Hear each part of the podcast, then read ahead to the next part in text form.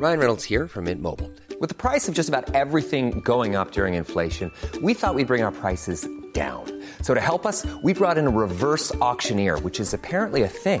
Mint Mobile unlimited premium wireless. Ready to get 30, 30, bit to get 30, bit to get 20, 20, 20, bit to get 20, 20, bit to get 15, 15, 15, 15 just 15 bucks a month. So, Give it a try at mintmobile.com slash switch. $45 upfront for three months plus taxes and fees. Promo for new customers for limited time. Unlimited more than 40 gigabytes per month. Slows. Full terms at mintmobile.com. The Science of Sports podcast with Professor Ross Tucker and sports journalist Mike Finch.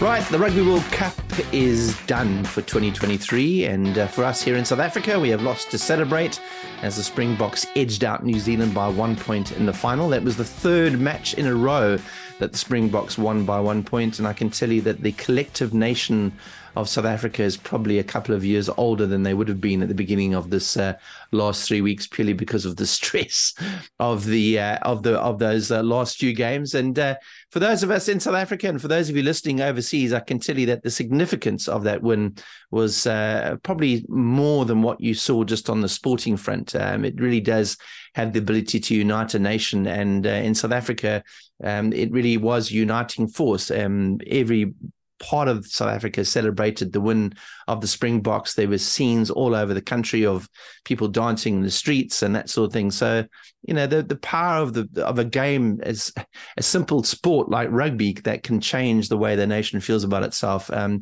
I think is significant. And uh, and I think that we can't underestimate the power of sport. And sometimes we underestimate that to some extent. I know I do. I think, well, it's just sport. Does it really matter to my life whether or not the Springboks win the World Cup or not. But when you go into the streets and you see people wearing Springbok jerseys and wearing their caps and flying their flags and that sort of thing, I think it really does have a uniting benefit for the entire nation. And not surprisingly, um, the president of South Africa, Cyril Ramaphosa, was there at the final, raising the cup at one point. Um, taking advantage of the situation to some extent, as he has been ridiculed on uh, social media. But Ross, you were there and uh, it, it, was and you were there in fact for the last three games of the Boks. It must have been a fantastic experience just to be part of that and to see that all happening in front of you. Yeah it was amazing. Only sport can do that. Mm. i don't think there's anything else that can that can create that sense of unity and division. Like it's not always um it's not always unity it's also division but we're on the lucky side of it now that it's unifying. And it was amazing it was unbelievable. The, the, the last three weeks must be the best three weeks in South African sporting history because of the just the way in which it was done. You know, obviously 1995 had political implications that probably go bigger than this. Mm. But in terms of like sheer on-field sports performance, this is as good as I can remember anything in South African sport being. And I've been actually quite disappointed that I couldn't come home straight away. I'm in London now. Uh, I thought I'd have a little bit to do after the World Cup, so I stayed on for a week, and I've missed a lot of the celebrations. So I've been limited to seeing it on social media. You know, the arrival of the team back at the airports. Mm. Uh, they had a big presentation day, and it seems it seems completely immersive. It looks to me like the same atmosphere as when we hosted the Football World Cup in 2010. Yeah, I remember back then. I remember back then. I was invited up by the BBC to come to Soweto and, and join a panel discussion on sport. I don't know why I was asked to. They probably ran out of other people. But I remember going up there and renting a car, and there was a there was a traffic jam on the highway getting to Soweto, and it was stuck. And normally that would be massive tensions. People would be angry and irritable, but no one cared. Everyone was just happy, and it was a completely different. And then I actually got rear-ended by someone who wasn't paying attention, and he hit the back of my car. Luckily, not bad enough to do damage, but we both got out. Now that's in, in South Africa. That's a potential. That's a potential life-changing incident. Normally, normally fisticuffs. yeah, yeah, exactly. But we looked, we looked at each other. We looked at the cars. We saw neither of us had damage. He gave me a massive hug. He said, "Enjoy the World Cup," and off we went. It was completely. It was like unlike anything you'd find in South Africa. And it seems to me that this rugby, this rugby victory is given it the same atmosphere. You, you you're there, so you'd know more than I, I. I'm looking at it as an outsider, actually. Yeah, I mean, here in, in Cape Town today, as we record this, they're doing the trophy tour in Cape Town. And uh, anybody that I've spoken to on social media saying, What you up to today? They're saying, Well, we're going to watch the trophy tour. So there's a huge amount of interest, and there's no doubt that in Cape Town Central today, there's going to be thousands of people um, in the streets welcoming the players. And we saw some amazingly emotive videos. One of the ones that really touched me was the the, the image of uh, the video of Rassie Erasmus as he arrives back um, at the uh, at the Johannesburg airport, OR Tambo, and uh, you can see the tears in his eyes and the emotion on his face as he sees the crowd waiting for the players to come through, and uh, Siya Kolisi raising the, the the cup in dramatic fashion in front of thousands of people at the airport. It it it was really, I mean, I, I get goosebumps actually sitting here, and I can feel it that the excitement and the and the patriotism that comes yeah. from that. So yes, the impact has been huge. I mean, I, I, I, saw that video and I saw there was there was another one of him at the same time when they were then handing the trophy around and Jesse Kriel, our centre, goes up to him, tries to give him the trophy, and he says, "No, send it to other players." Did you see that one? No, didn't see that one. So he says, "No, I don't want to hold the trophy. Send it to the other players." Now you compare that to mm. Cyril Ramaphosa coming on the stadium, and within I actually saw this within eight seconds of Kolisi getting the trophy, Ramaphosa had his hands on it. so, so the reason That's politics for you. Exactly. The reason I bring that up is because every time Kolisi talks about what it means and so on, and you know what's interesting is that our guys speak about it before it happens, not after the fact. A lot of the time in sports, you get hindsight reporting where people say afterwards how unified everything was. These guys were telling us that before, so I think it's quite meaningful in that respect. But what what what foreigners outside South Africa might not realize is that this this Springbok team is one of the few things South Africans actually have that they can point to excellence leadership, elite performance, proper high performance. And I think that's part of why it means so much, you know, because we have this model in this team for like what good leadership and what good unity and diversity and so on look like. And I mean, it's funny even for me to hear myself say that. It sounds cheesy normally, but it, it they, they legitimately are what Kolisi says they are, which is the last resort against South Africa's erosion in the global stage. So it, it, it means far more than rugby does. And I mean, it was just, it was just unbelievable in Paris for the last three weeks. If you'd said you're going to win all three knockout matches by a total of three points, and the guy and that the guy who comes in to kick those points is not going to miss one single kick in all the games that he plays, not one missed kick. Yeah, Handré Pollard was a hundred percent record, wasn't he? It's astonishing. Like it's just unbelievable. Every and you know what the most the most flattering and encouraging thing for me is I remember the days that South African rugby was thuggish, boorish, unintellectual, big guys smashing opponents. Do you remember those days? Yeah. Like nowadays, I listen to podcasts and so on from, let's be honest, a little bit disgruntled Northern Hemisphere journalists, podcasters, and so on. And they talk about the mad scientist, Rassie Erasmus and Jacques Nienaber. They talk about the intellectual approach and the experimentation and the innovation of South African rugby. I love it when you hear that sort of stuff because our, our, our personality on the global stage has changed. And we're now the innovative team that comes with new ideas and pushes boundaries. Sometimes, sometimes maybe to a fault, but it's just amazing. Every single what looked like a risk that that coaching team took over the last two or three years paid off. And there's no other team that could have won that tournament along the path that we did.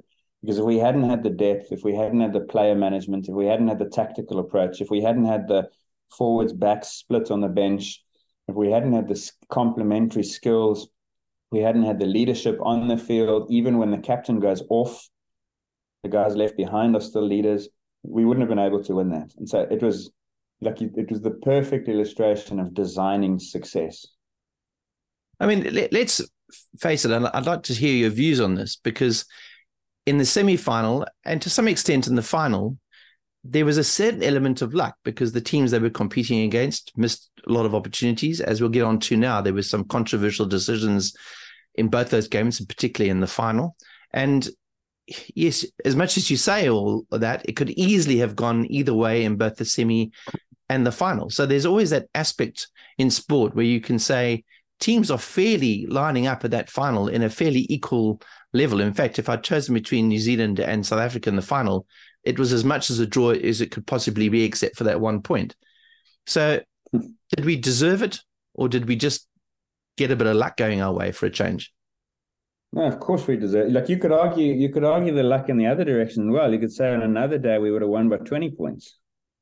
Yeah, You know, like, maybe it was lucky for them, it was close. so, I'm not saying that to be provocative. I'm saying that because biased. remember in that game, within 90 seconds, we lost our hooker, the only hooker we had.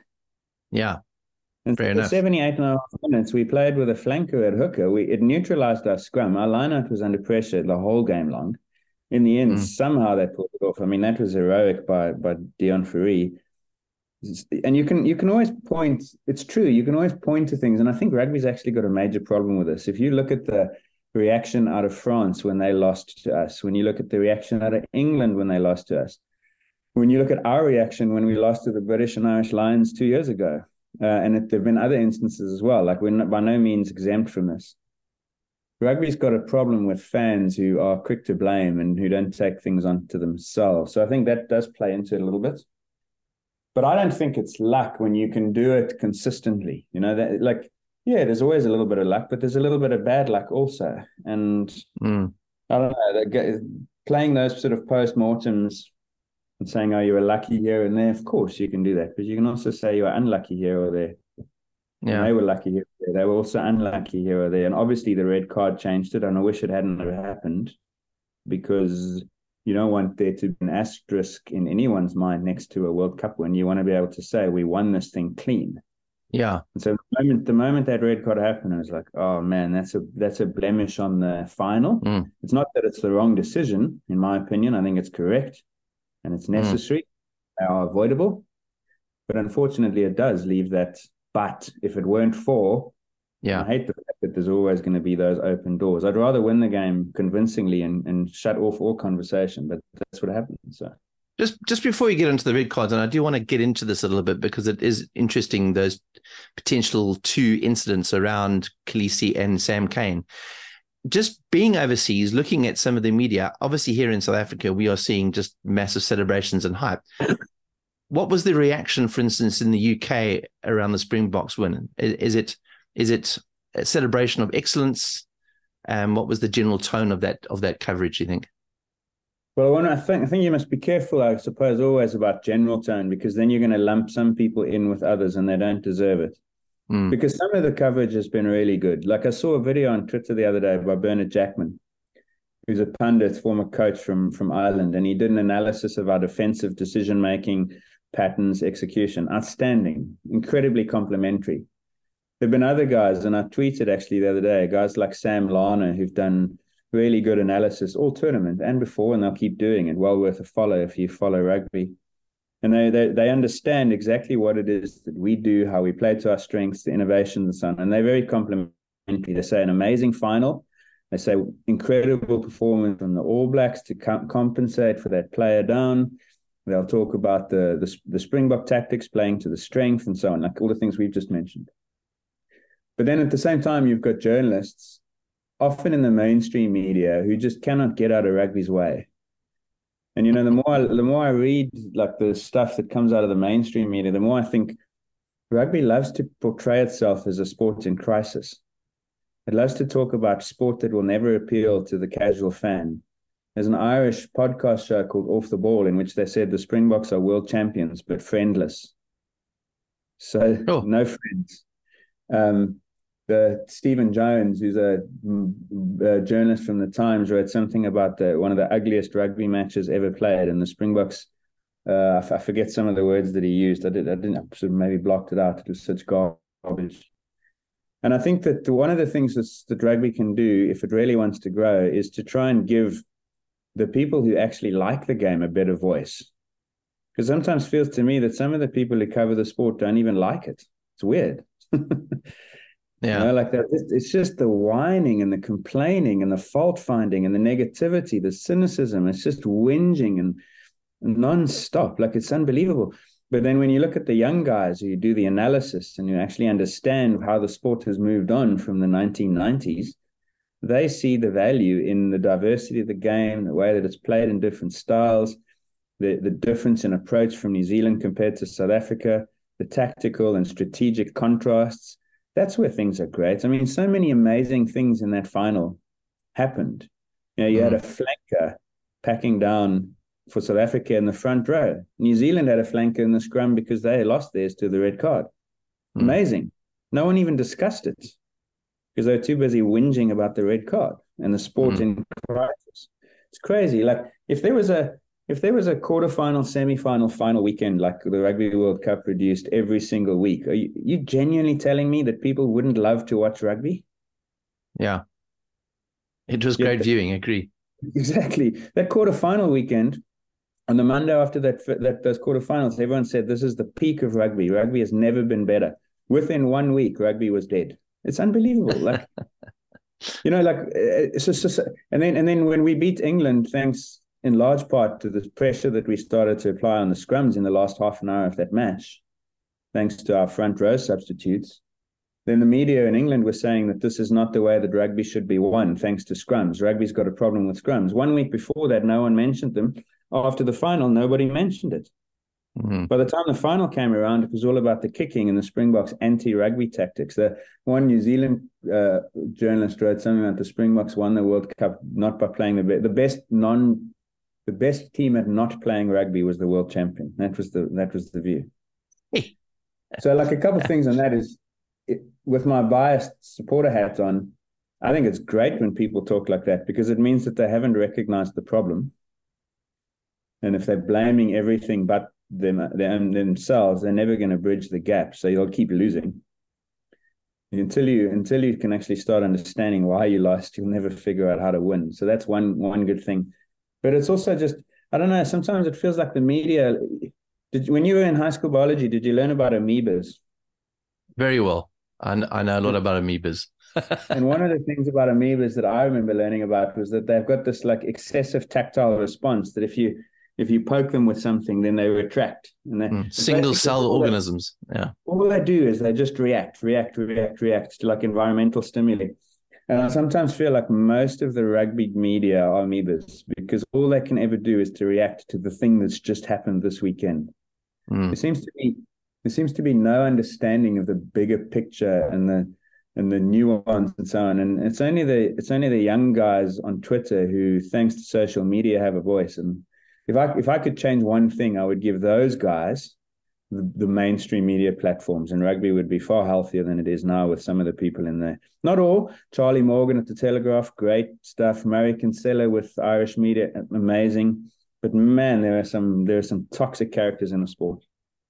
Yeah, don't forget. I mean, I'm t- putting my media hat on here. That obviously mainstream media is under some pressure to create clicks and likes and viewership and readership and all that sort of thing. So you have to create a story. And sometimes the best way to create a story is to be controversial around it. So a headline that grabs and grabs attention is going to be something that people are going to click on. And sometimes just saying it like it is isn't that exciting. And I think there is that pressure on mainstream media to find that angle that that clickable headline that bait the clickbait that you want to get because most of the mainstream media now is is online um, and they've got they're competing against those social media guys that you talk about, and they're competing for eyeballs and relevance and credibility, all those things. So there there is yeah. that subtle pressure for sure in, in traditional media to be competitive.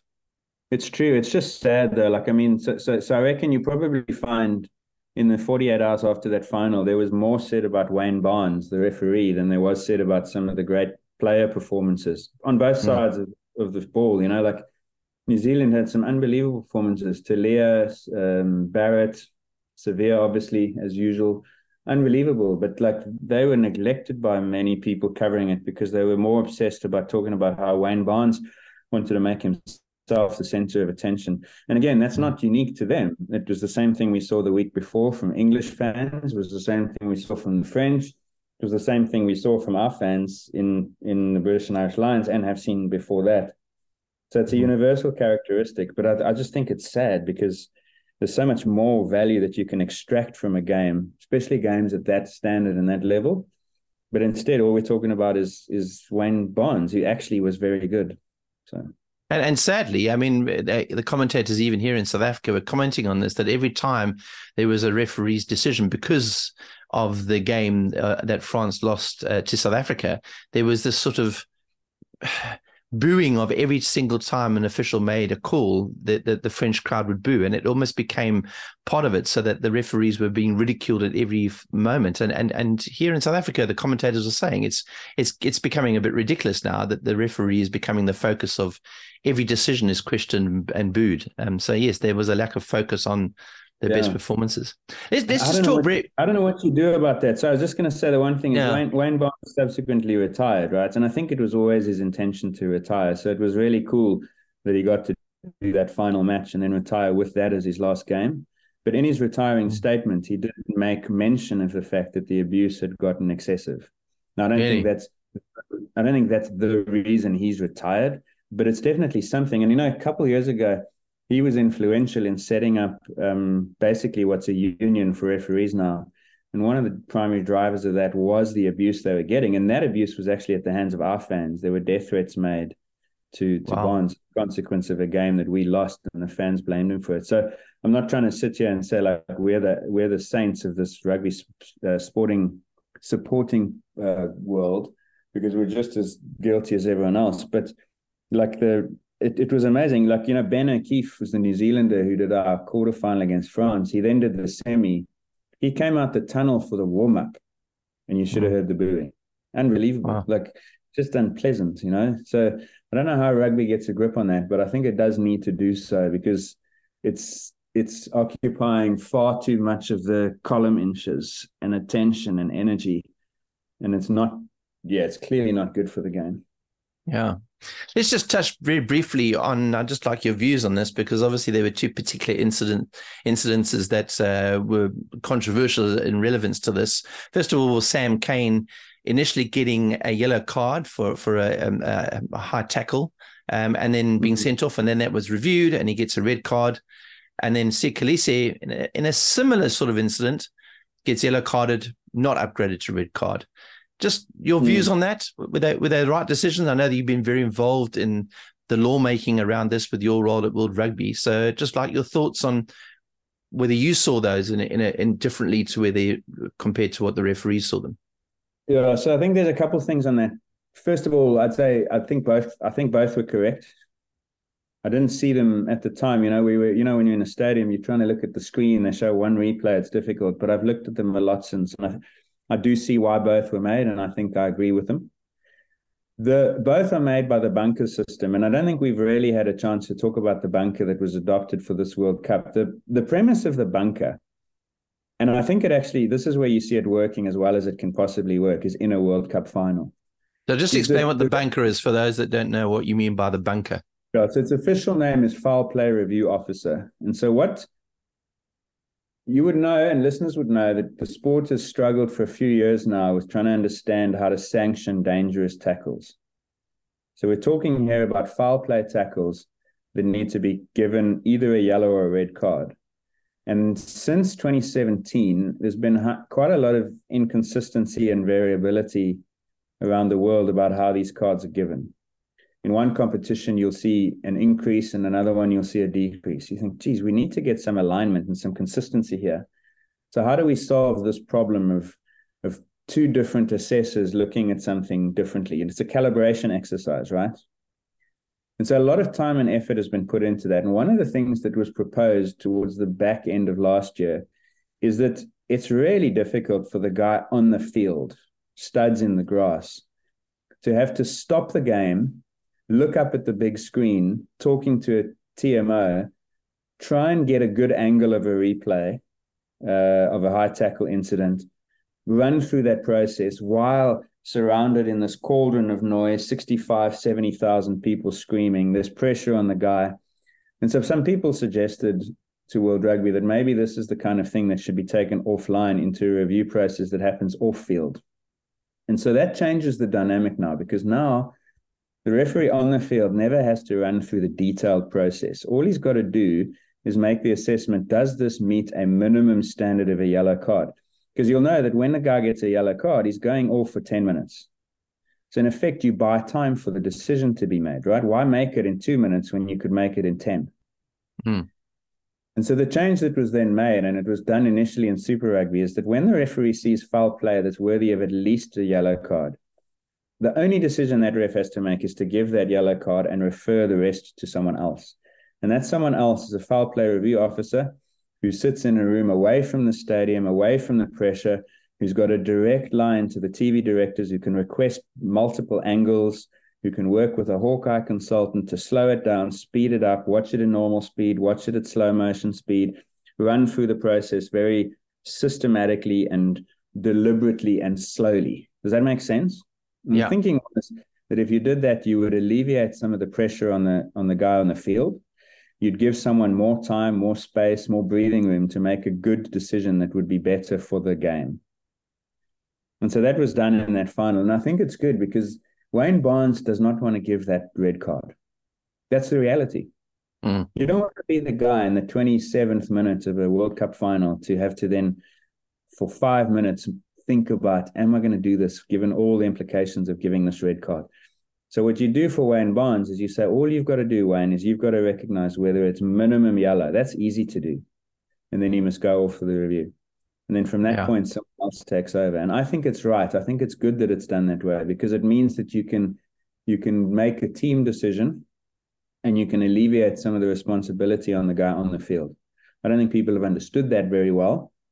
And there was a lot of complaining about why some refs don't just give the red card on the field. Well, no, you've you've told them that they don't need to, so therefore they're not going to. Mm-hmm.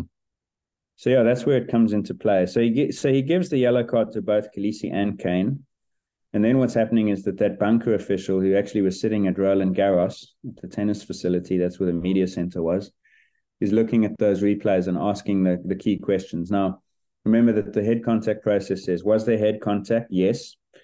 Was the foul play? Yes. What was the degree of danger?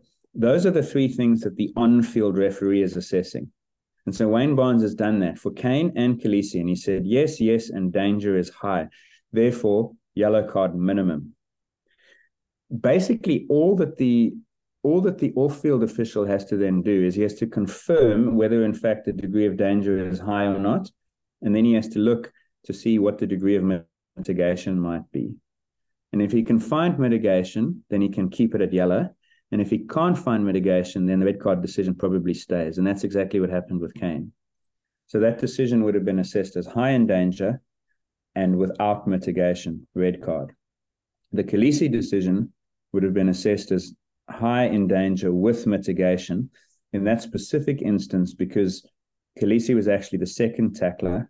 Duane Vermeulen hit Savea just before Kolisi and as a consequence of Vermeulen, uh, Ardie Savea's head drops in height and he moves to his right. And that's what causes the head on head contact from Kolisi. It's interesting if you pause or freeze frame those tackles at the moment of contact, Kolisi is quite significantly bent. And the contact is actually happening on Ardie Savea's upper arm. And so it's not a high tackle per se. What happens is that there's head on head contact as he follows through with the tackle. And so they've decided that it's mostly to the body with secondary head contact and also that there's mitigation. And that's why they changed it to a yellow card. And you can see the rationale for that. When it comes to the Cane one, I suppose one could try and make an argument that it's not high in danger because it's not super high speed. If you watch the replay, I think you can make the case that he is moving forward into that contact and there is movement of his arm in what's an attempted dominant tackle. So I would argue that it is high in danger. And there's no mitigation because he's upright and, and the ball carrier hasn't changed his height or level down at all in, in, at any time. So, yeah, I mean, it was a moment. The moment it happened, I was getting messages from people saying that's going to be a bad one. And you just get the sinking feeling because no one wants it, right? like, yeah. you don't want, like, no one wants there to be a red card in a World Cup final. Yeah. But that's not reason not to give it.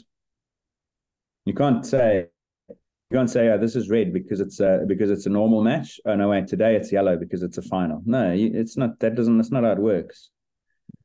And so, so the difference just, is so the diff- the difference is mitigation as opposed to intent, because I, am always interested to know. So so so intent. Somebody intends to go higher. I guess that that could be argued in many different aspects. Actually, the differentiator is mitigation two, there's two differentiators. It's degree of so remember there are four decisions: head contact, yes or no; foul play, yes or no. Third question: degree of danger, high or low. That's the first differentiator because if it's high, it starts at red. If it's low, then it starts at yellow, low or medium.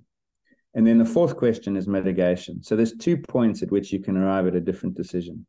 So high danger, no mitigation equals red. High danger, yes mitigation equals yellow. Or low danger, no mitigation equals yellow. Low danger with mitigation equals penalty. So you can you can arrive at three different outcomes depending on how you put those yes no answers together. Does that make sense? Mm, yeah. And so so so yeah, like and, and that has to be subjective. You know, when we first launched in 2019 the high tackle sanction framework, one of the big criticisms was that it was too rigid and didn't give the referees enough subjectivity.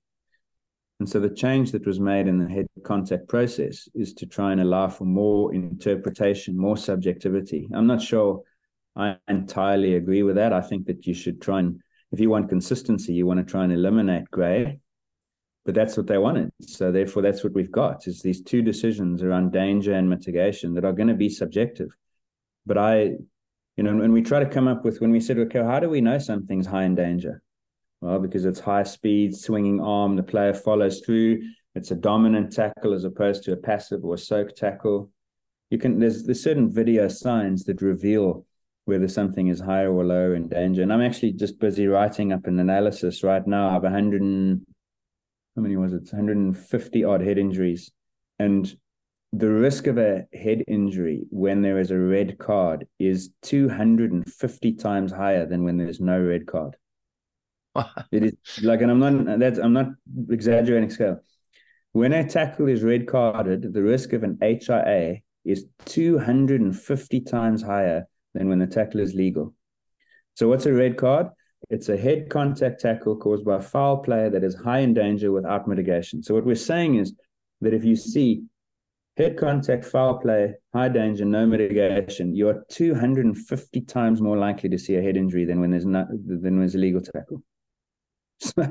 so what does that mean? Explain, explains why the why the, why the rule is in place. Exactly. Fairly obviously. Exactly.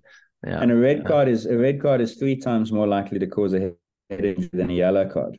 Yeah. And 80 a yellow card is 80 times more likely than no card. So so so I think that's that's important information to keep in mind but again, I it sucks that it happened in the final.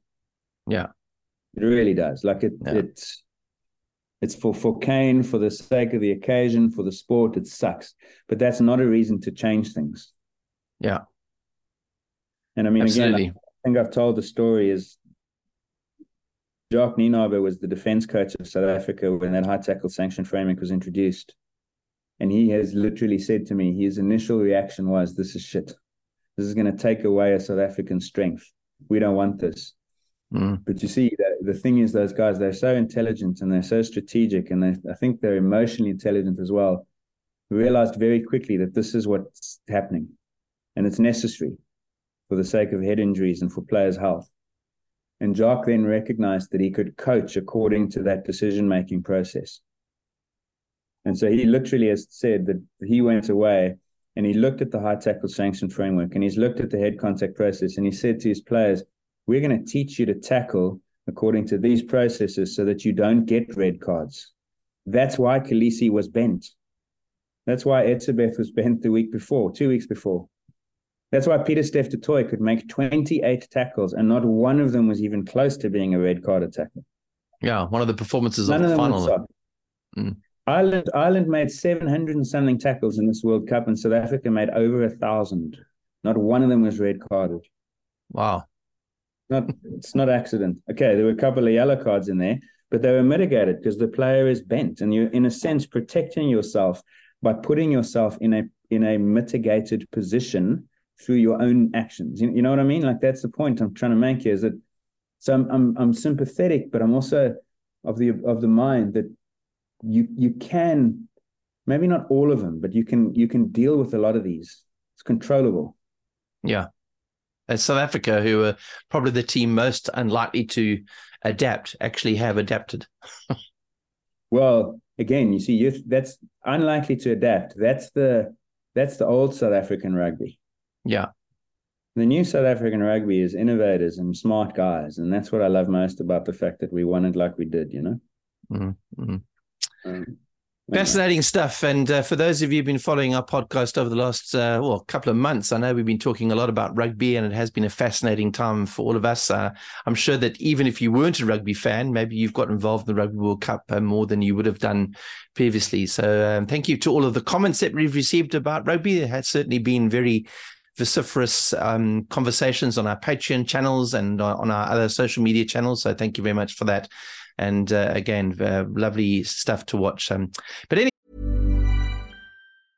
Ready to pop the question? The jewelers at BlueNile.com have got sparkle down to a science with beautiful lab grown diamonds worthy of your most brilliant moments. Their lab grown diamonds are independently graded and guaranteed identical to natural diamonds, and they're ready to ship to your door. Go to Bluenile.com and use promo code LISTEN to get $50 off your purchase of $500 or more. That's code LISTEN at Bluenile.com for $50 off. Bluenile.com code LISTEN. Anyway, as Monty Python once said, now it's time for something completely different. And this subject is something that I find quite fascinating. And it was uh, kind of facilitated by an article that I saw on, on Outside Online. And I can tell you that some of the stuff on Outside Online is absolutely brilliant. Their journalism is of the highest order, and I've got a huge amount of respect for everything that they do on Outside Online. They have a section on that uh, website called Velo, which is all about cycling. And there was a story written um, in just the end of October by Jim Cotton, and it and it's got a headline which says a massive change, how a carbohydrate revolution is speeding up pro cycling.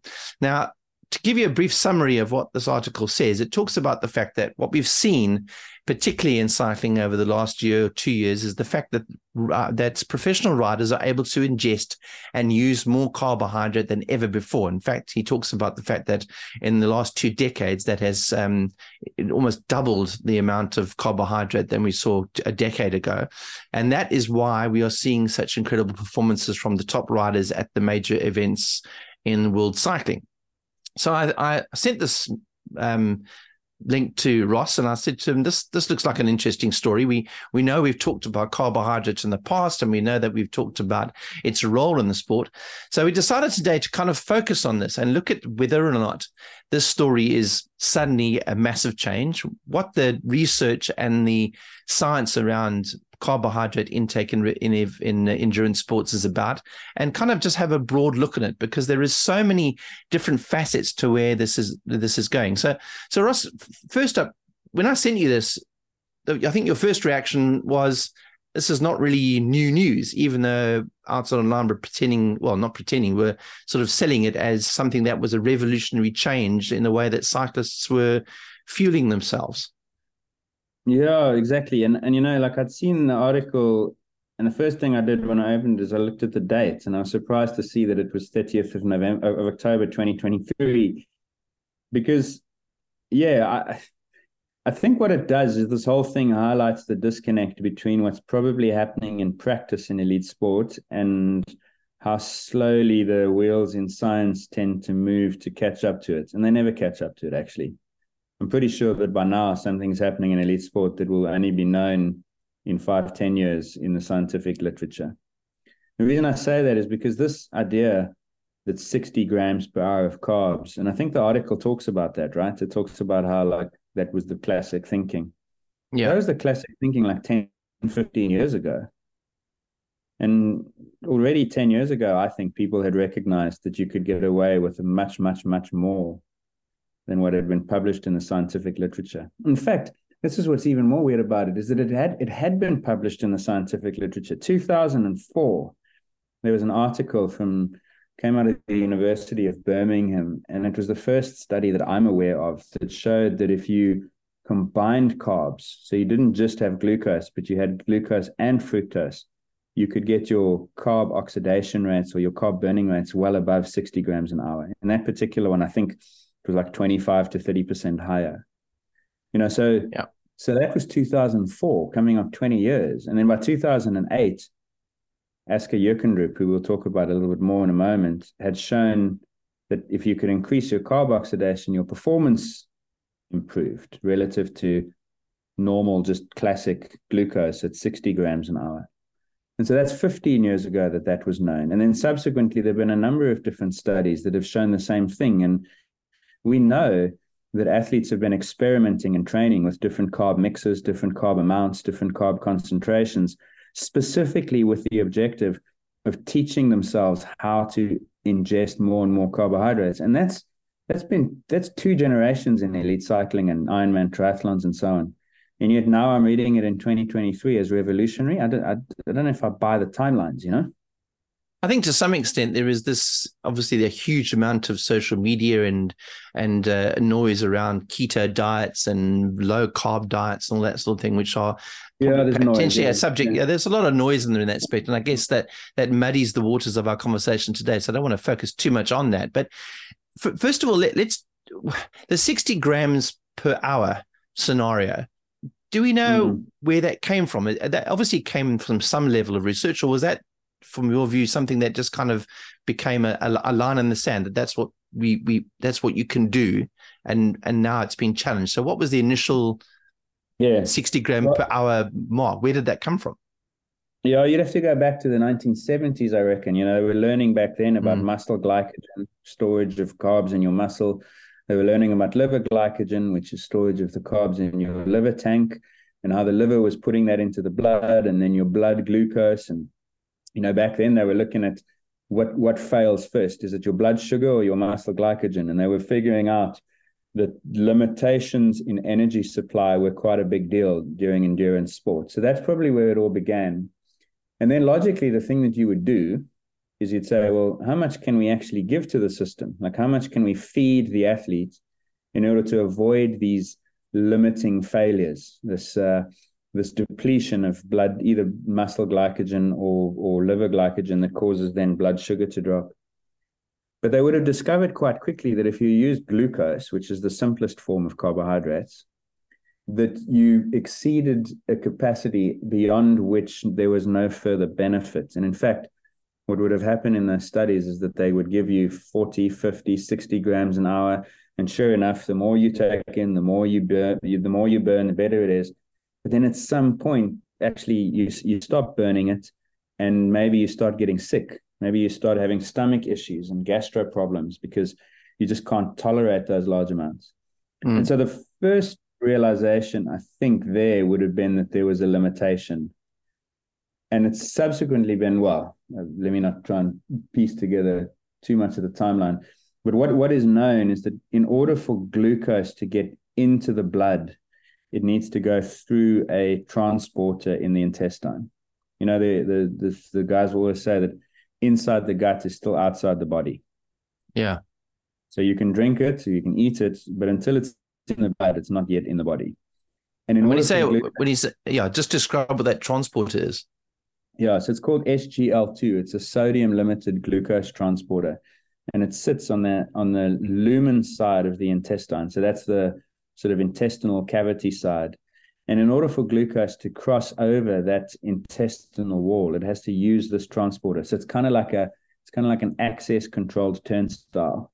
Mm-hmm. So it's in one direction only, and if you don't have sodium and glucose, you can't get through it.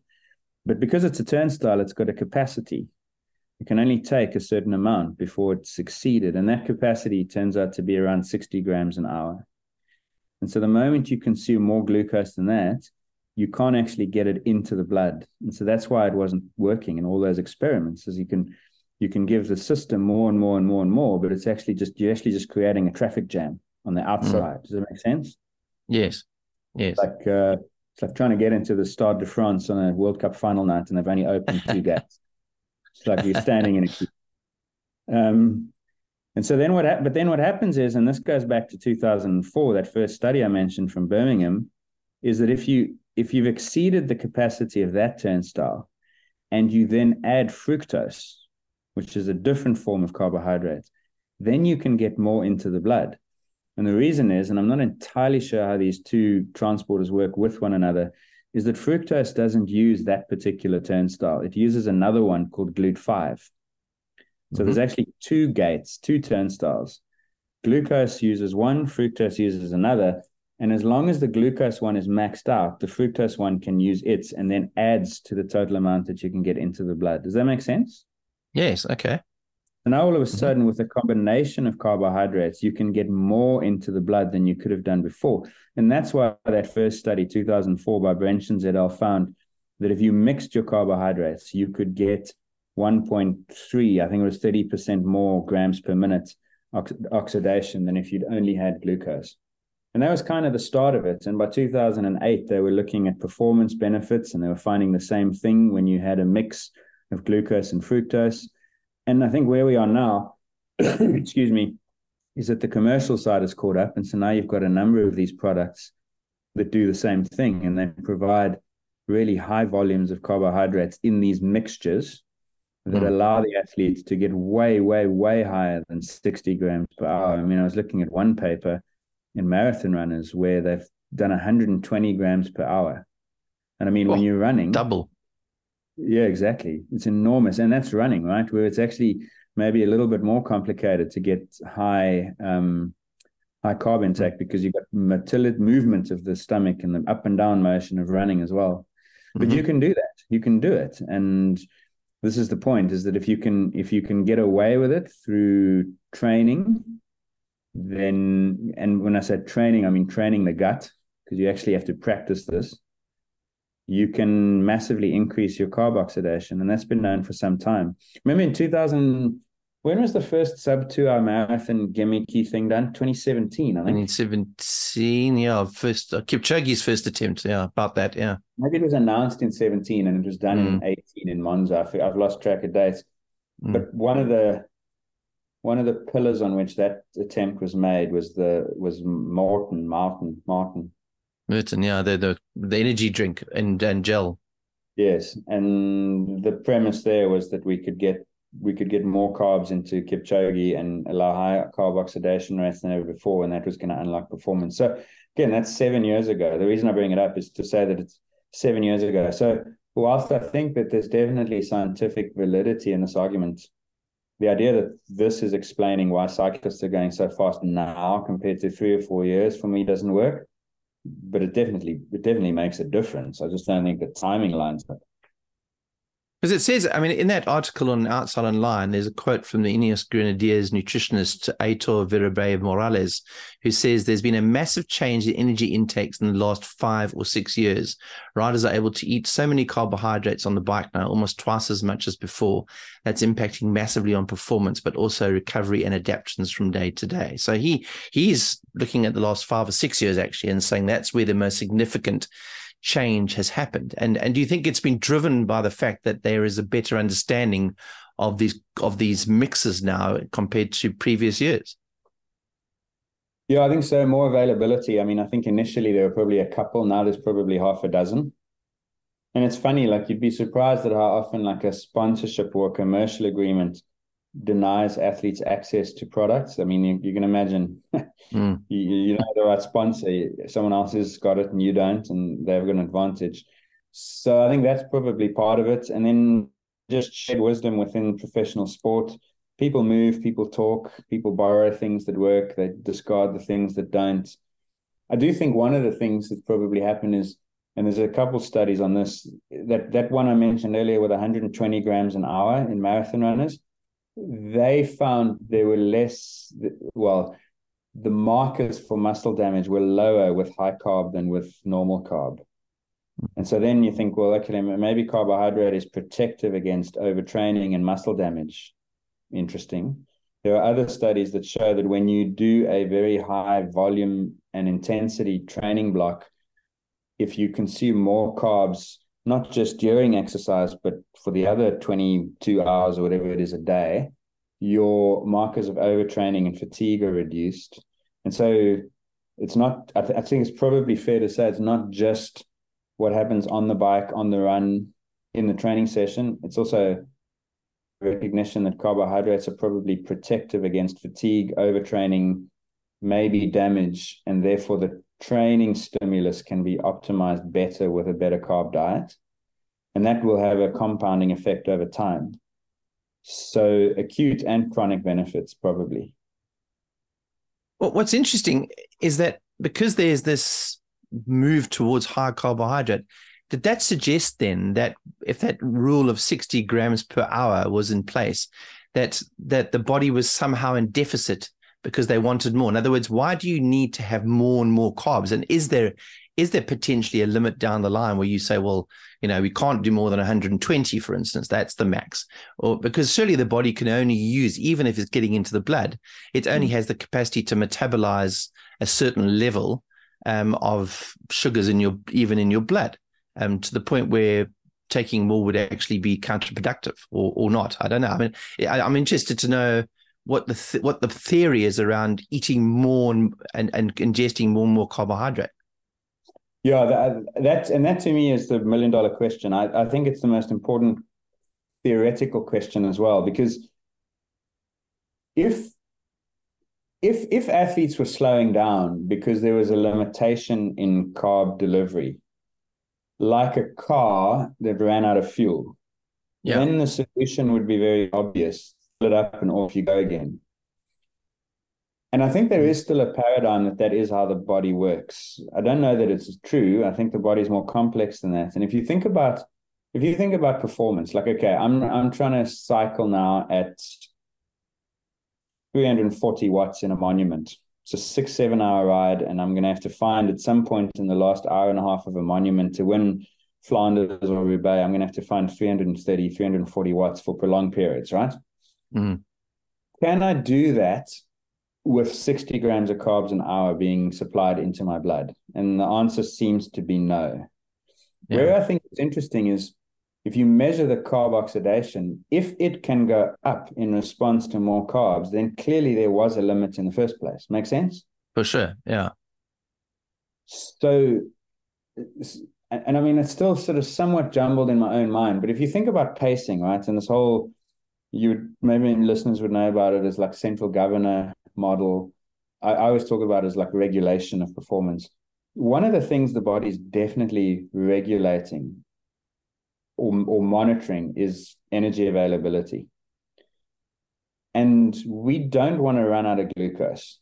And so if the glucose supply specifically to the brain and to the muscle is in any danger at all, I think we preferentially slow down so that we protect against that potential limitation ever happening. Makes sense. Kind of like a, a dimmer switch that like reduces the light intensity to save power. yeah. Yeah. I don't know if that analogy runs. um, in the same way that we slow down when we start getting hot, we don't wait until we've overheated. I think it's probably the same with energy availability. We slow down because we know that if we didn't, we might run out of energy. Yeah. And so therefore, if if the supply of energy could be increased by 30, 40%, that signal to slow down would be removed. The ceiling would be raised. Yeah, makes sense. That would, that would be how I would potentially look to explain that. And it's actually, you know, you mentioned ketones a little while there uh, ago there. All these things, whether it was ketones, whether it was medium chain triglycerides, whether it was fat loading, you know, like train low, compete high in carbs, they were all designed to do the same thing, which was to spare sugars during exercise. Because the thing you don't want to do is you don't want to burn carbs excessively when you are needing to perform, because then you reach that limit or that you bump up against that ceiling. So whether you were taking ketones to spare your muscle glycogen, whether you were relying on fat burning to spare your muscle glycogen or whether you're just giving yourself more glucose because of a, a drink or a gel ultimately gets you to the same point, which is I am going to move my ceiling higher so that that potential limitation is no longer in sight. Does that make sense? Yes. Yes. Yeah. And so I think that's what it is. I mean, you could, and I'm sure studies have been done on this, should look them up. You could infuse it straight into the blood at 200 grams an hour. Yes. But eventually, eventually the muscle, eventually, like it's just going to be circulating, and your your blood sugar levels is going to be getting higher and higher and higher because you you can't exercise at the intensity that's high enough because something else would limit you first. Mm. I mean, you'd have to be riding 600 watts for an hour to burn that much carbohydrate. yeah, not possible. Yeah. And so, so essentially, all the different carbohydrates that we talked about, you, you touched on glucose and sucrose, and I mean, there are, are there other sources of carbohydrates, and and do those other sources? I mean, things like maltodextrin and soluble starches and those sort of things. Do they do they all metabolize them as a, at, a, at the same rate, or are they different in, in the way that they metabolize? In other words, if you're doing high intensity, does fructose work better, or are they all one and the same in terms of carbohydrate? Yeah, so I mean, there've been there've been various studies that have tried different mixes to look at how high you could get that oxidation rate, the carb burning rate, and the the reality is that no one has found like a magic ratio either of type or amounts. And so there are some that have looked at glucose, fructose, uh, the very first studies, for instance, for that. Some have looked at glucose, sucrose, and fructose. Then there's maltodextrins, which are these chains of glucose that are sort of chemically linked together and so on. So there's no that I'm aware of, and may, maybe maybe this is actually something I'm not aware of. Maybe now these companies have managed to develop something that can add another 10, 15%. But I don't think that, um, certainly, I haven't seen evidence in the scientific literature to show that there's a magic ratio. But what you do need is you want you want sugars that can be absorbed in their simplest possible form eventually. So you might you might package them as maltodextrins and sucroses and so on in the actual sachet or gel or drink but by the time it's in the gut, you want it to be glucose fructose as as uh, as, yeah. as frequently and as often as possible, mm. because that's the you know that's the thing that gets in the glucose via its transporter, the fructose via its one. Mm. So you, mm. and then and then all the other benefits, incidentally, on how you package it are related to its osmolality and its fluid implications in the gut. Because and listeners will know this if you've tried this stuff, like if you're not careful and if you're not trained to drink carbs, you will have stomach problems at these levels. Mm. Like even even 60 grams an hour is really hard to tolerate when you're exercising. Mm. So it's the packaging, you know. So like Maurten and some of the other science in sports, I think their selling proposition is that this gets the sugar into your blood without causing stomach problems. And that's what the packaging is doing more. And just to to get it clear, osmolality osmolality is the ability for that glucose to get into the blood from the gut. Is that would that be a fair explanation yeah, of it? Yeah, without messing up where your water and your fluid is, because the problem is if you've got this really sugary substance now sticking around in your intestine, it draws fluid into the gut, and that's when you start to get stomach problems, gastrointestinal mm. and discomfort, diarrhea potentially nausea, bloating, vomiting. It's really not pleasant. And so, no so kidding. cyclists, cyclists, Ironman triathletes, like if you if you know, for instance, you're going to race in in April, you need to be spending a couple months before that actually on training rides, practicing with this high carb intake because especially race intensity, you've got less less circulation to the gut in the first place. Maybe it's compromised anyway and then you hmm. overload mm. it with sugar. That's a recipe for disaster. So yeah, I think I think the you know the, the big challenge, and it's not unique to sugars, by the way. It was the same when we discussed bicarbonates recently. Is you you got to get it into the blood first, and the the the stomach, the intestine blood barrier represents a real challenge. And I think the commercial innovations are how do you how do you do it without causing downs so that all that's remaining is upside. Mm, mm.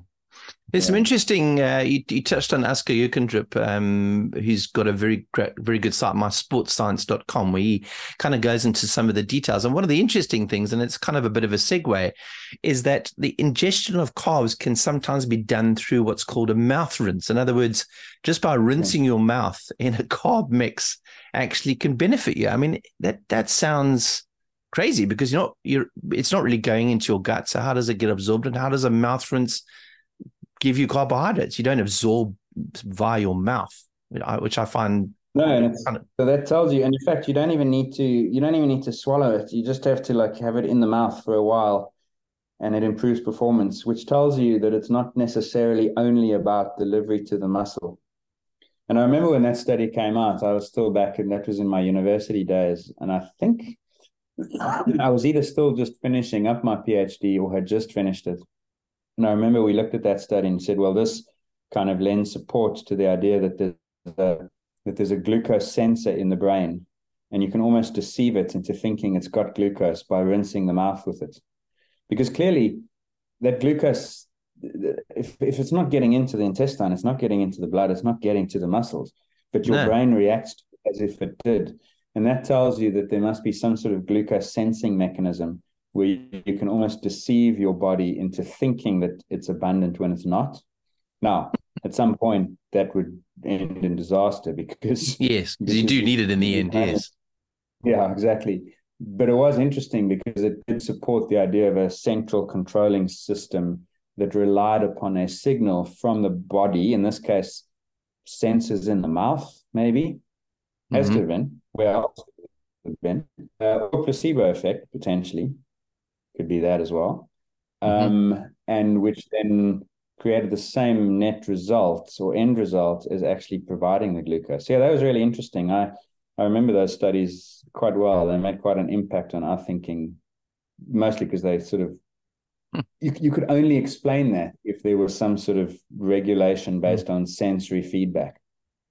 So that so that research, I mean, that yeah. that is that that research is that comment is actually accurate. That does actually work. A mouth rinse does legitimately have an effect on performance, which I am amazed yeah, by, to yeah. be honest with you, just because of the brain signaling something well, It's extraordinary. And I think it was repeated, you know, and sometimes in science, you know, you can show lots of things. You can show that um, you can show that drinking alcohol is good for recovery, as we discovered once when we spoke to Christie Ashwand. But um, turns out that's probably a spurious finding. I think this one was replicated, and so yeah, it was it was interesting in that regard. Again, it could just be placebo, right? Like athletes know they're supposed to drink, so therefore, when they have that sweet taste in their mouth, they improve performance. That's a pretty powerful effect. But yeah, I, mm. I, I suspect that it probably reveals that there's a sensing mechanism that doesn't necessarily rely on it being in the muscle, but it mm. must also be the muscle, obviously. You know. So, yeah. Yeah. Yeah. Yeah. What's interesting. Yeah, so and, it's, um. Mm-hmm. I was just going to say, so like we've seen in the past, remember there was a photograph of Mathieu van der Poel's stem? Yes. Was it his or Pogacar? I, I think, think, it was Van der Poel, yeah. Yeah. And it had on it like when he was going to drink his carb mix, when he was going to take his caffeine shot, when he was going to drink fluid. And it's obviously now gotten to the point that they're prescribing this stuff in quite a lot of detail and in very high volumes. And mm it would be fascinating to circle back to how I started is to know okay, some of those guys are so young, they've only been around for a couple of years, but like when when did the elite peloton or Ironman field actually start doing this? Because I guarantee you it's not in the last couple of years. Yeah. But there seems to be, based on the based on that comment by the Ineos Grenadiers nutritionist, that there is definitely a, a, higher level. I mean, I, am reading a tweet here from Iñigo San Millán, of course, the coach of uh, Tadej Pogacar, who actually refers to the story that we've been uh, using as our guide for this uh, podcast uh, at Outside Online. He talks about the fact that 18 years ago, when I started measuring carbohydrate oxidation rates in the lab, I saw that current guidelines, which at that time were 35 to 55 grams per hour, were not adequate. I started to recommend and apply 80 to 100 and even 125 grams per hour. And he talks about the fact that science, and you mentioned this right at the start, which I was surprised at, is that the the athletes themselves are almost leading the science, where you always believe the science leads the athletes. So, in fact, what's first happening is that people like Iñigo San Millán are looking at top athletes, and the science is then following up with confirmation of that practical use of carbohydrates, which is the other way around from what I imagined it would be. Yeah, you always got to say who's got the incentive, though, right? Who, who's mm. who's more open to experiment because of the incentive balance, and it's always the athlete. Mm. Like science moves so slowly. Like, you know, an athlete says, I want to win. I need to find 20 watts extra. If I can find those 20 watts, or if I can run three seconds a kilometer faster, I'm winning the next race I compete in. So let's try five new things all at once. The scientist says, let's try one thing at a time and let's spend six months on it. so, in the same time that an athlete will throw five things to it in one week, a scientist will take six months to do one thing. Mm it's just it's just a slow moving world, unfortunately, sometimes, you know. And it's it's out of necessity because you have to be systematic about it. And I think the best athletes are the ones who are systematic but also fast moving, you know. Mm-hmm. But yeah, mm-hmm. it's it's yeah, it's not the first time, and it won't be the last that athletes are doing things that science yeah. hasn't yet. But again, in this instance, 2004 was the first time it was known, published that I'm aware of. 2008, there was a performance benefit shown as a consequence of these carb mixes. So why would it have taken 10 years for it to become practice? Because I don't think it did. I think it was probably already practice. And I think what you've got now is a lot of people claiming novelty when it's actually not all that new. That's why it would be so mm. interesting to find a guy like, uh, I don't know, Cavendish or someone who's been around in the peloton for 10, 15 years and ask them when did they actually start training their guts? When did they actually start doing training rides? at 80, 90, 100 grams an hour of carb, as opposed to what we seem to be learning now is like everyone's only just waking up. And I don't think that's the case. Mm. Yeah. I did find, just out of interest, I did find a, an article on carb mouth rinse and endurance performance, and there are at least a dozen studies that find benefits between two and five percent. So it's a pretty well established finding now. Just out of interest. Mm. So, uh, let's, yeah, so let's let's let's wrap it let's wrap it up a bit and talk about in terms of recommendations. I mean, not all of us are elite athletes, but you know, I've always believed that you know there's there's certain recommendations, having worked on runners world and bicycling for so many years, that anything under half an hour, you don't need carbohydrates. If you get anything above 90 minutes, for instance, you need to start ingesting carbohydrates. And if it goes to to two, two and a half hours plus, then obviously has to be um, a lot of carbs ingested. So just confirm with it that that is the current thinking, and then maybe we can get on to after that, like how do we get used to this process as normal day to day athletes um, in terms of upping our carbohydrate intake? Yes, I agree with your sort of rule of thumb there. And but but it does depend a little bit on intensity as well. Like so, thirty minutes of very high intensity you might want to think about a little bit of carbs every 10 you know like mm-hmm. a even and especially when you get to an hour so for instance if you watch cyclocross now mountain biking races those guys coming through the pits every second or third lap might want to just take a little bit of carbohydrate in even if its benefit is only on the mouth signals not necessarily into the muscle you know mm-hmm. um, but but for most of us who aren't exercising at anything close to elite level of performance, we can probably get away without carbohydrates without any detrimental effect on performance. You know, um, you must what, remember for, for, for half an hour or less. Yeah, even up to sixty minutes. If you go out and you're doing like an easy sort of run, sort of at your half marathon pace for sixty minutes, you you don't need carbs to sustain that performance. Mm. And the stimulus is so low that I don't think you probably even need carbs to prevent overtraining if you go and you do your long run or if you do a harder hour run then it starts to change right because the, the training load is higher by virtue of the volume and the intensity does that make sense so for up to yes. For up to 60 minutes you could probably get away with very small amounts or even just a sip every 15 20 minutes or so mm-hmm. up to two hours you probably need between 30 and 60 grams per hour particularly if you're doing low intensity exercise. If you are an elite athlete, then it's different, right? Because remember, those guys, when those guys are cycling at 320, 360 watts, their energy consumption is enormous. I mean, they're burning through 18 to 20 calories per minute. Mm-hmm. And you've got to fuel that energy supply, uh, energy demand, rather. And so for them, it changes. But for most people during exercise, 30 to 60 for up to two hours is more than enough because remember we start normally with relatively full tanks and we have access to, to fuel on the go so like as long as you've got a little bit coming in in a form of simple carbohydrates 30 to 60 grams for up to two hours should get you no problems to the finish line so that would be for a slow half marathon uh, easy 30k training run if you're a decent runner that sort of thing make sense yeah yeah once you get above two to two and a half hours, then you start to get into the area where it's a little bit trickier. And you probably need between 60 and 90 grams per hour. If you're an elite yeah. athlete, you want to maybe go above 90, but wow. you probably don't need that unless you are an elite athlete.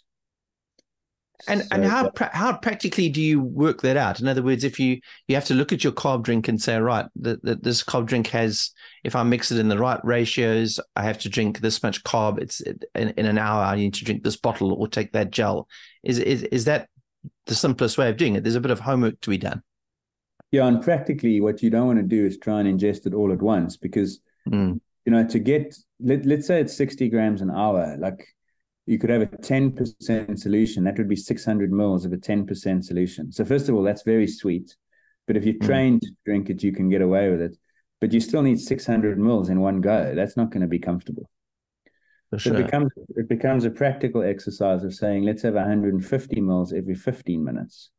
So I'll sip a cup, basically the equivalent of a cup, every 15 to 20 minutes, and that's how I'll get it in over the course of in over the course of the the duration. So it's a practical thing. Um, it, the higher your the higher your concent higher the concentration you can get away with, the better it is. But that requires a fair amount of training in of your gut, you know, and there's definitely evidence that you can do that. And so you probably want to mm. go out and say, right, I'm going to do two hours at close to race intensity, because that's a key point. If you practice at low intensities and then race at high intensities, guarantee you the circumstances are going to be quite different as For to sure. how much you can tolerate. So let's say it's two hours at sort of race intensity. Can I take 60 an hour? Might be uncomfortable the first two times. After the third, fourth, fifth time, I start to get a little bit better. Now let's try 75 an hour. And then let's try 90 an hour. So mm. it's a mm. question of just like it's it's exactly the same thing you do when it comes to training volume and speed. You just gradually load the system a little bit more each time. Mm-hmm. Mm. Yeah. So I mean that that was it. You asked sort of answered my question there. So as a as a I was going to ask, is there a blanket rule? And actually, what you're saying is that most of us would struggle to actually bring in and tolerate as much carbohydrate as you could as you could. You'd need to train your gut to do that. So actually. Drinking and getting used to drinking as much carbohydrate as you can is probably a fairly good way of looking at it if you're doing long endurance type exercise, whether it's cycling or running. Yeah, if performance is your objective from that exercise, mm. again, I, you know, the kind of stuff like, and I mean, safe to say, like that I do, and certainly that we do, like we'll ride four or five hours, maybe once every few months on a Sunday morning and so on. Like we we don't need to have 90 grams an hour for that at the intensity we ride. you know, no. but if we were like it's DC now. There's a race in Cape Town called the Double Century. It's a 200k race. The winning teams do it in five and a half hours, maybe. Yeah. The sort of average time is probably seven to seven and a half hours. I'd say there you probably want to be looking at 60 to 90 grams an hour. Certainly, if you want to win that race, you need to be looking at like well above 60 grams an hour of carb. And that means that you that race is in three weeks' time, right? So those guys better be training now with carbs because if you're not familiarizing yourself with 60 to 90 an hour in training rides, then on race day, you're going to struggle to get that in over the course of six hours. I mean, think about how much sugar that is over six hours. That's 540 grams worth of sugar. That's that's yeah. that's yeah. So so yeah, you you really have to practice it but I wouldn't I wouldn't become obsessive about this unless you've got real performance aspirations, you know. Mm, mm. Um, because in theory, if you if you're doing a long endurance ride and potentially riding at a very low level, you wouldn't actually access much of your glucose anyway. You could actually almost oxidize your fat for the entire way. So, so it's so intensity mean, makes a difference. Big time, because like we let's say we're riding now and we're taking a sort of nice coffee cruise around the peninsula 130 140k mm. five hours mm. worth like we're riding at 60 65% of maximum yeah if you're if you're trying to win a race like dc or any other ironman whatever like you, there you're riding 75 80% sometimes even over that and that mm. difference is enormous in terms of which fuel you're reliant on so you're exactly right like you you don't need to replace 60 to 90 or provide, not necessarily replace. You don't need to provide 60 to 90 grams of carbs an hour when your carb oxidation rates are low because your intensity is low. So you need to be aware of what the intensity is and the duration. But as a rule of thumb, 30 minutes, nothing, 60 minutes, very little, two hours, 30 to 60 grams an hour. And then above that is where you start to get into this world of, of having to practice um, nutrition in, in training in order to race. Yeah. Yeah. Yeah. Yeah. Well, there we go. It's a yeah, it's a it is an interesting subject, and as I mentioned right at the start of this podcast, it often gets confused with so much of this talk around people on these low carb diets. But um, as we've seen in many much research over the last uh, sort of couple of years, when these keto diets, still the top athletes will tell you that there is a carbs are king. There's no yeah. getting away from it. For most of us who are riding and exercising and doing endurance sport, carbs are king, and very few of us can operate unless you are training at an extremely low level. You can't perform without carbs. I mean, is that is that a fair or, way to summarize? Yeah, it? yeah, that, that's exactly right. the The only exception is that you could use low carbs in combination with smart training to try and get the benefit for competitions. So, for instance, that's the that's the train low, compete high. When we train without carbohydrates, we force our bodies to become better at oxidizing fat. The consequence of that is that when we then race and we can use more fats, we have a sparing effect on carbs. But what you would then do is you'd make sure you race with high carbs. So so you can get a little bit clever and creative about this and say that you're going to do a block of training, low intensity work, but without carbohydrates but then when we do our higher intensity training, we're going to provide carbs. That's pretty well known now. Louise Burke has come out with a couple of studies in race walkers. It's been done in cyclists as well now, where if if you do higher intensity work without carbs, you compromise the training quality.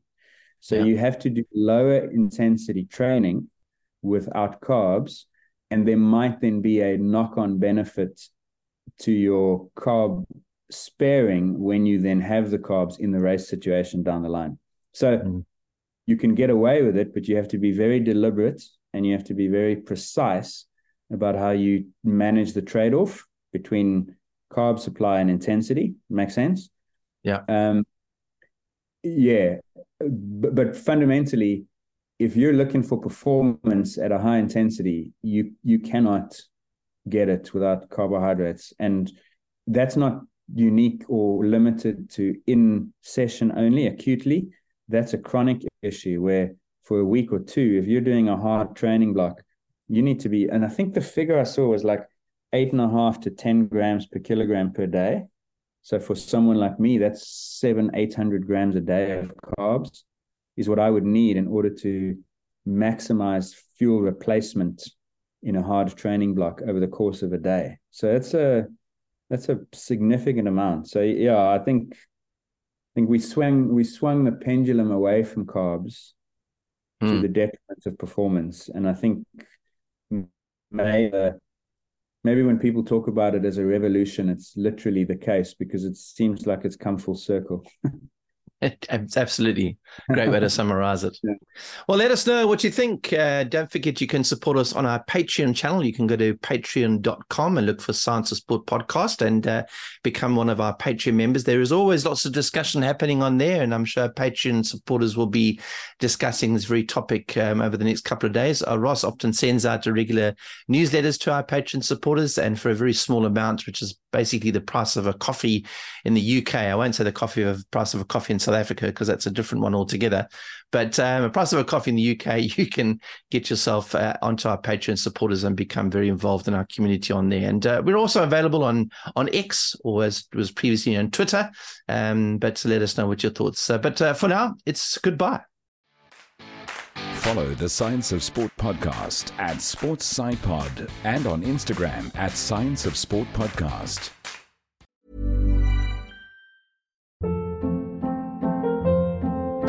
Hold up. What was that? Boring. No flavor. That was as bad as those leftovers you ate all week. Keke Palmer here, and it's time to say hello to something fresh and guilt-free. Hello Fresh. Jazz up dinner with pecan-crusted chicken or garlic butter shrimp scampi. Now that's music to my mouth. Hello Fresh. Let's get this dinner party started. Discover all the delicious possibilities at hellofresh.com.